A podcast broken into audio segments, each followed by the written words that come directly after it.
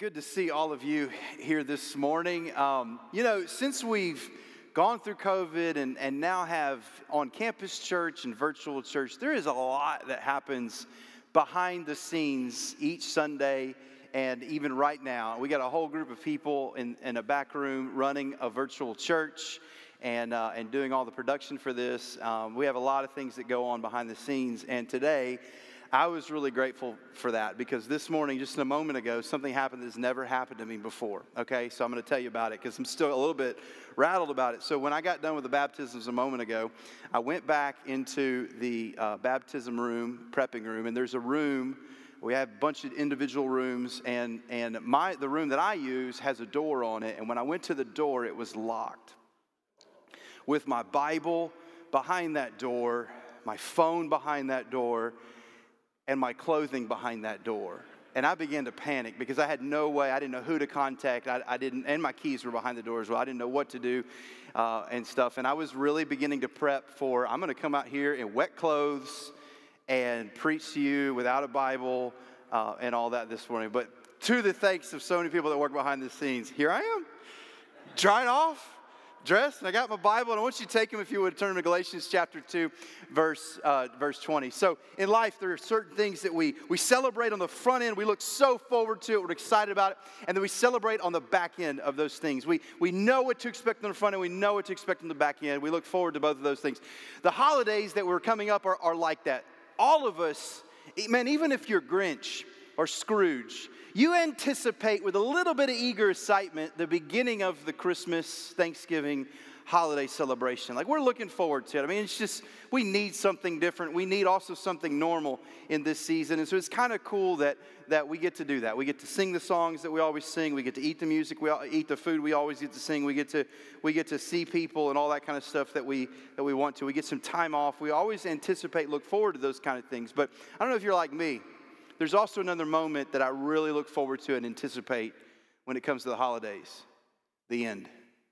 When it's all over and we get to return to life and we don't have to sing the songs anymore and we're tired of eating the food because we've gained all the weight uh, we need to go back to work we're tired of taking all the time off and we get to do that. You know sometimes we celebrate things we know what to anticipate on the end we know what we anticipate on the end. You know uh, be, uh, the, the, the end. We are like that. You know, sports are like that. I mean, we don't know what's going to happen in the middle of a football game, but we do know at the beginning of the game there's going to be a lot of traditions that go on. Uh, there's going to be a, a, fight song that's sung, and we know at the end of the game, no matter what happened in the middle, there's going to be a school song that's sung, and kind of some traditions that go through that. Those of you who have ever been on a bad date, we have a lot of singles in here, and, and the bad date's the same way. Every bad date begins with excitement. You think it's going to be a good date. You're looking forward to that date. And then what happens in the middle after that is like disaster. And you're equally as excited about the ending of that date because it's not going not going really really well. You know, when it comes to our walk with Jesus and the Christian life, there is so much anticipation, excitement, celebration around the beginning of that journey.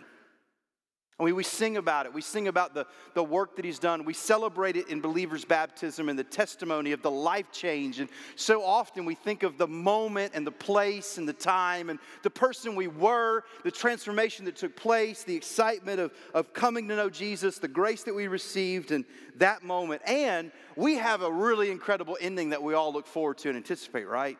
We get to go to heaven.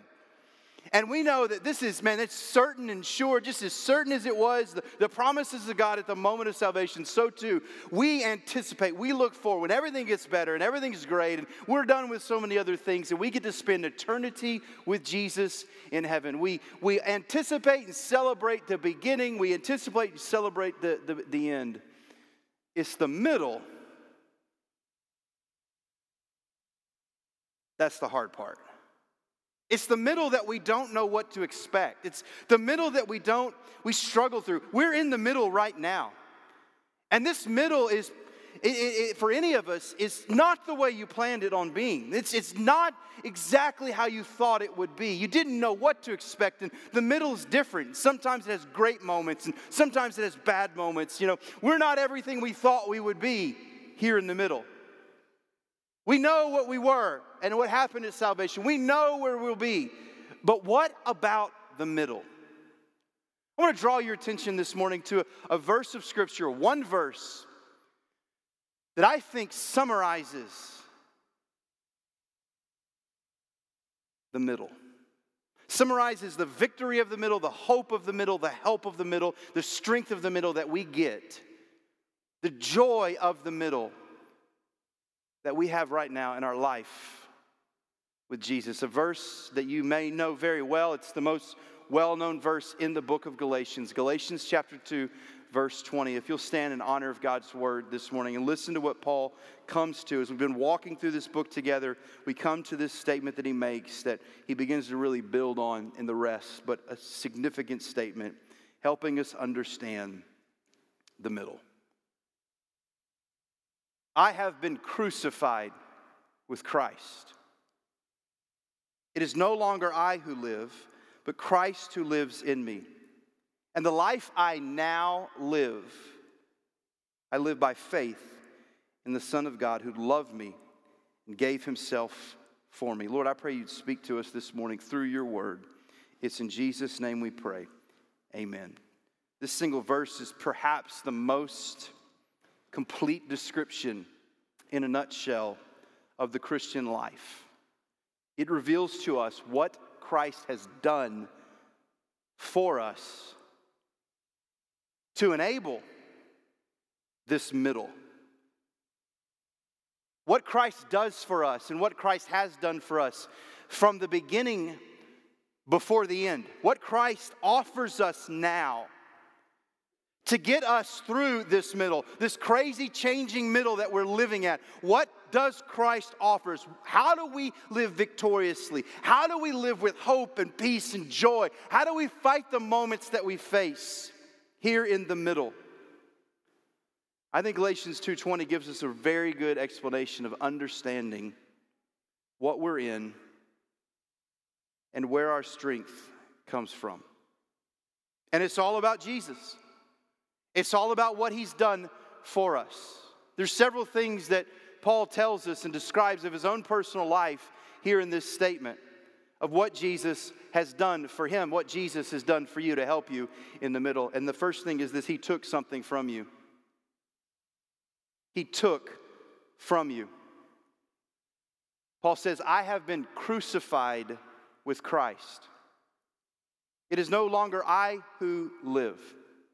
Now, this verse, along with this verb, along with all the other verbs here in this verse, are of the passive nature.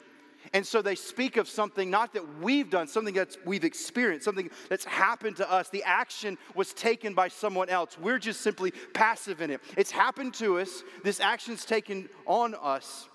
What Paul is saying is Christ did this to me, not me. All of the action described in this verse is that way passive. And that's such an important thing for you and I to understand, just that right there. That everything in your journey with Jesus, everything here in the middle, from the moment you're saved to the moment you spend eternity in heaven, all of the power, strength, action that takes place is not you, it's Him. You know what you call that? Grace. It's not just that Jesus was crucified for us, but at faith, at the moment of faith, he has taken us to the cross with him and crucified us as well with him. And friends, that is a really good thing. In verse 19, just before this, we looked at this last week that Paul says, I died to the law so that I might live to God. I died to the law. And what Paul was saying is that, listen, death stops the dominion of obligations that we had before. Everything that held us captive, everything that controls us when we're alive, stops at death. Death is a very crucial thing. You know, we often say when someone that we love is going through something that's terminal. Maybe they're facing cancer, maybe they're battling a sickness or something like that. One of the things that we uh, surround ourselves with hope about after that person passes away in their battle with whether it be cancer or something else is we say, well, at least they're not fighting cancer anymore.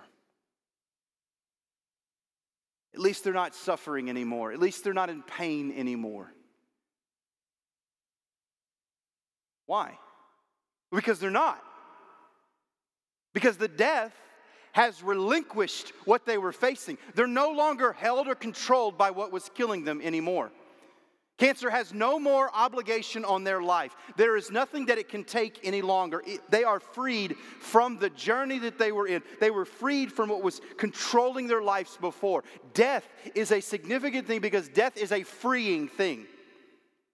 And Paul says, I've been crucified with Christ. I've died in my salvation. And that is such an important thing because there is so much in us that needed to die so much that controlled us and held us down, so much that de- determined and dominated our life.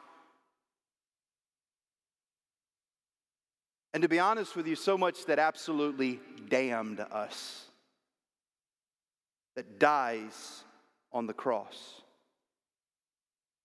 Paul says this in Romans chapter 6, verse 6 and 7. We know that our old self was crucified with him in order that the body of sin might be brought to nothing, so that we would no longer be enslaved to sin. For one who has died has been set free from sin. Crucified with Christ, He took your life from you. You die at salvation. And that is a really good thing because before your life was dominated by sin. It was dominated by yourself. It was dominated by death. It was headed in a direction that was a determined eternity in hell forever and ever. But when you die with Christ, all of that ends. The dominion, the control, and the power of sin is released from you. The cross of Jesus Christ does demolition on us and has broken the power of sin, the cancer of sin on our life. At the cross, in crucifixion, pride is shattered, a heart of stone is crushed, and life is surrendered. So when God looks upon the cross and sees Jesus hanging there, he doesn't just see Jesus, but he also sees hanging there with him everyone that has come to faith in him. It's all of our crucifixions. When we trust Christ, we die. He takes this wretched, deprived, broken, shackled life and frees us from it. Nothing has power over you anymore because he took it from you. You have been crucified with Christ. It is no longer I who live. And he puts something in you. He takes something, but he puts something. Get what he put in you. It is no longer I who live, but Christ who lives in me. And the life I now live in the flesh, I live by faith in the Son of God. When Jesus dies, so do we die. But when Jesus lives, so do we live.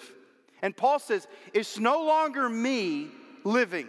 I died. I've been crucified. The old Paul is dead. There is a new Paul, but this is not the old Paul. It's no longer me living. The resurrection life, listen, is not a reformed life. It is not a changed life. It is not an upgraded life and it is not an improved life. It is an exchanged life. Paul speaks personally here. He is so dethroned. There is nothing about me that matters anymore. It's Him living through me. I, when we give our lives to God, He in turn gives us a new life. Paul says this in Romans 6, verse 5 and 8 For if we have been united with him in a death like his, we shall certainly be united with him in a resurrection like his. Now, if we have died with Christ, we believe that we will live also with him. Christ dies, so do we. Christ lives, now we do too. A new life, a resurrected life, a life that's not just different and unique and upgraded and, and better, a life that is totally not yours, a life that is indwelled and empowered. Paul says, Christ lives in me. The risen Christ, living in him, living life through him.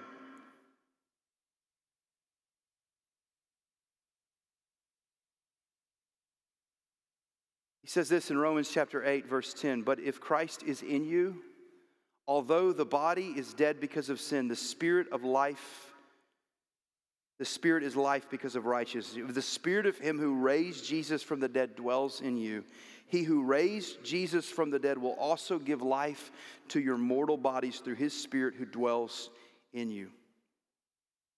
See, he puts Jesus' life in you. He takes the old, which was dominated and empowered by sin, and he replaces it, he exchanges it with the powerful, dominant person of Jesus Christ living in you. Paul says in Ephesians chapter 3 verse 7, so that Christ may dwell in your hearts through faith.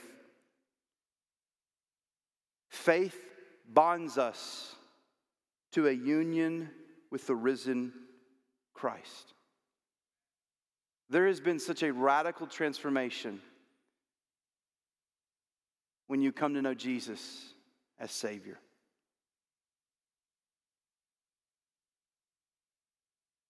If we would realize that,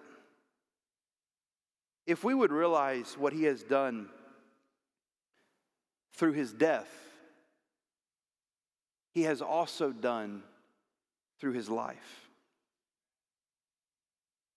That not only has He freed us and forgiven us and given us an eternity in heaven, but He also now lives life through us, that He's indwelled us. This is an important concept. This is an important doctrine of the gospel. Because this is why we don't need the law anymore. See, before we didn't have that, so we needed a list of rules. We needed to be guided. We needed a list of do's and don'ts. Do this, don't do this. Be this, don't be this. And ultimately, we all realized we can't do that. But now that Jesus is living in us, now that He is empowering us, now that He is living His life through us, we don't need a list of laws to follow. We don't need a list of rules to follow. We need, because we, we have Jesus who's living through us to follow him, who guides us, who strengthens us, who helps us. The law could not free us from sin, the law could not give us power over sin. So Christ crucified us and he gave us his life, which is victorious over that. And so it doesn't need a law anymore. It's free, it's empowered, it's strengthened, it's directed. We have everything we need. We have the power, the victory, the ability to live like Him as we let Him live through us, which is our problem. Many of us are still trying to live the law way. Do this, don't do this.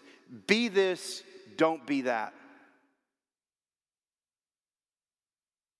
Thinking that if we perform, then we'll impress God. If we perform and do it all right, that's the blessed life. That's how you get God to work for you.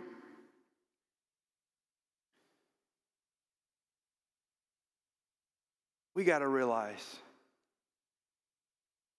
that God's pleasure in you is never based on your performance.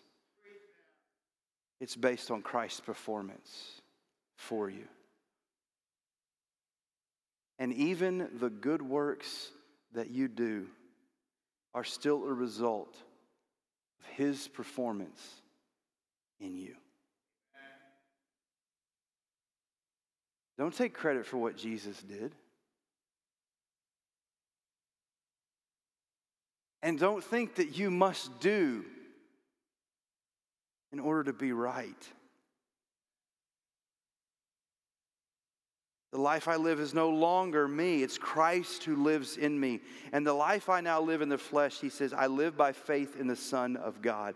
Paul was throwing everything. I am dependent upon him completely. It's not just that I depend upon him in this moment, which we do. We trust him for our salvation. And all of us who've been saved are also trusting that he's going to fulfill his promise for us for heaven. Like we're, we have faith at the moment of salvation that He's going to save us from hell, but we also have faith at the moment of death that He's going to give us heaven, that He's going to fulfill that promise to us. Let me tell you something, friends. In this middle, it's no different. That's what Paul says. The life I live, I live by faith. I was saved by faith. I will die by faith. But every day, every breath, every moment, every season, everything I walk through, I also live by faith in the Son of God. Because just as it wasn't dependent upon me for my salvation, and just as it's not dependent upon me for my heaven, listen, it's not dependent upon me for today. It's not dependent on me for this temptation I'm battling. It's not dependent upon me for this moment of, of grief and difficulty I'm walking through. It's not dependent upon me for this problem I'm going through. I live by faith in Him. Christ, live in me. Christ, get me through this. Christ, show me the way through this. That is the power.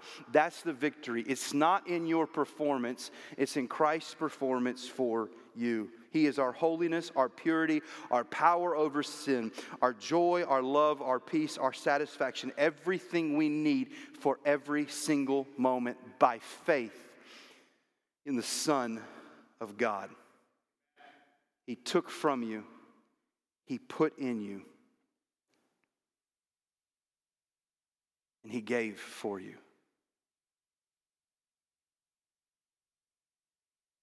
Who loved me and gave himself for me.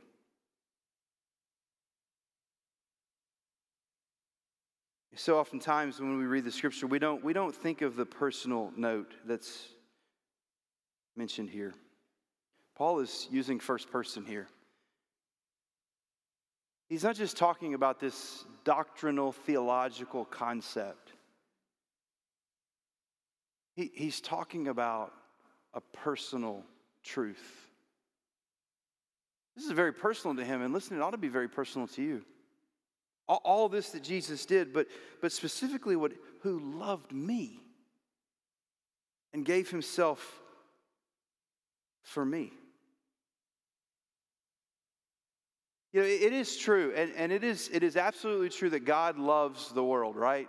For God so loved the world, that the gospel is driven because God has love for all people that God loves everyone, that Jesus died for everyone, and there's not a person in this world, no matter who they are or where they are, there's not a person that God didn't die for through Jesus Christ and that He can't save. He did it for everyone, He did it for the whole world. It's a big love. It's a truth that the gospel is for everyone. But, but I don't want you to get lost in a truth that's really far and a truth that's really grandiose and big because it is it is. It's for everybody but it's also for you. It's very personal. God loves me.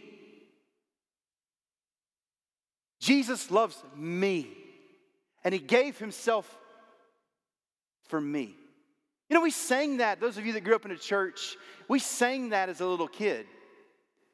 But sometimes the repetitiveness of it and the drudgery of life and the coldness that grows in our hearts, we, we forget the unique specialness of that. That it's not that God just loves everyone, God loves you. He loves you more than He is passionate about you. And he gave Jesus for you. Jesus went to the cross for you. He went to the cross for the sins of all mankind, yes, but he also went to the cross for your sins. It was very personal to him, your sins. It was very personal to him, your future. Why? Because he loves you.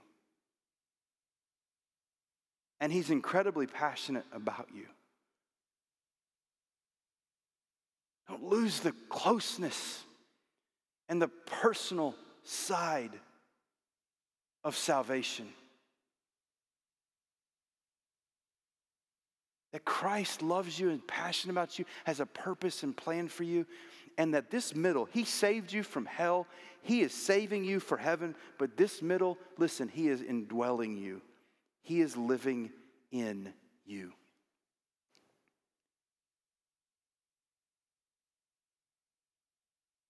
Which gives meaning and purpose.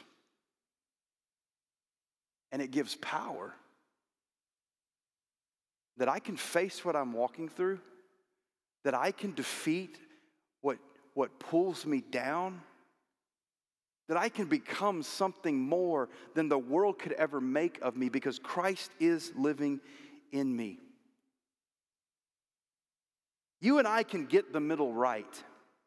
The middle can be incredible. Listen, it's incredible we were saved. It's incredible we're heaven. But listen, we don't have to wait for incredible because the middle can be that now. If you realize what God has brought into your life through Jesus, that He took you away, that He put Himself in you, and that He did it all for you, that He gave His Son for you. We don't obey to get something from God. Listen, we operate and live and obey because of what He gave for us.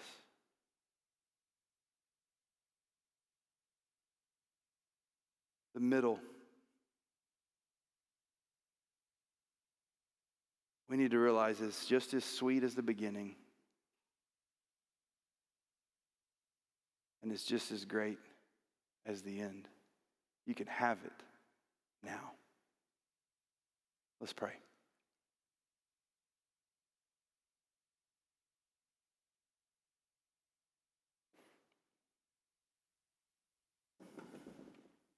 Heavenly Father, we thank you for everything you've done for us in Jesus. There isn't anything that we offered, there isn't anything we brought to the table from the beginning to the end, but even right now. Forgive us for leaning and rely, relying so much on our own power, our own strength, our own understanding. When it's Jesus living in us, help us to understand and realize that the sin that we fight, if we've come to know Jesus, it's Him fighting it for us that the difficulty that we walk through and the questions that we have and the, the mysteries we face and the frustration that we go through and the heartache and the it's Jesus living in us. It's literally not about us because this is not our life.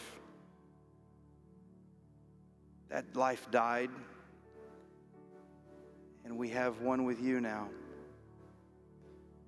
that you're living, which gives us purpose. Thank you for that, Lord. And help us to think that way, to live that way. When our feet hit the ground, help us to know it's not just us who just hit the ground, but Jesus living in us. And I pray for those, Lord, here today or watching online who, who've not come to the place and point in their life where they've trusted Jesus. They don't have that indwelling yet. They haven't even started, they haven't even gotten to the beginning. I pray, Lord, that you'd break their heart this morning and that you'd save them today, that they would trust in you this morning. It's in Jesus' name we pray. Amen.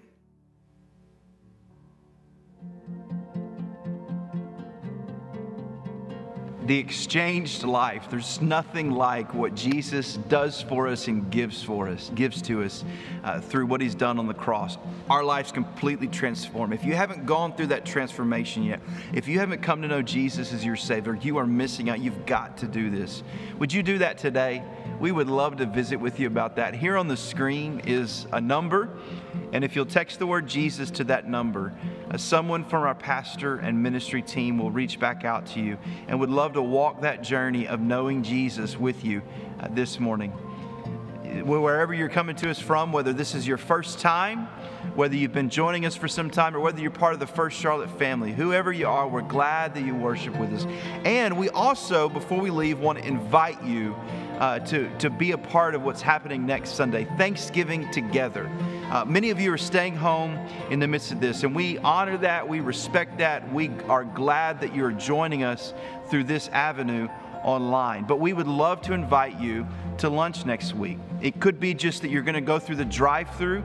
Uh, place your order online and then drive through. We'll have a Thanksgiving meal ready for you next Sunday if you'll do that. Or if you want to join us for that time, we'd love to have you. As we get ready to celebrate Thanksgiving with our families, we're going to spend just a moment in a safe way and celebrate and give thanks to God for all the incredible things He's done for us next Sunday. Don't miss it. We love you, and we will see you back next Sunday.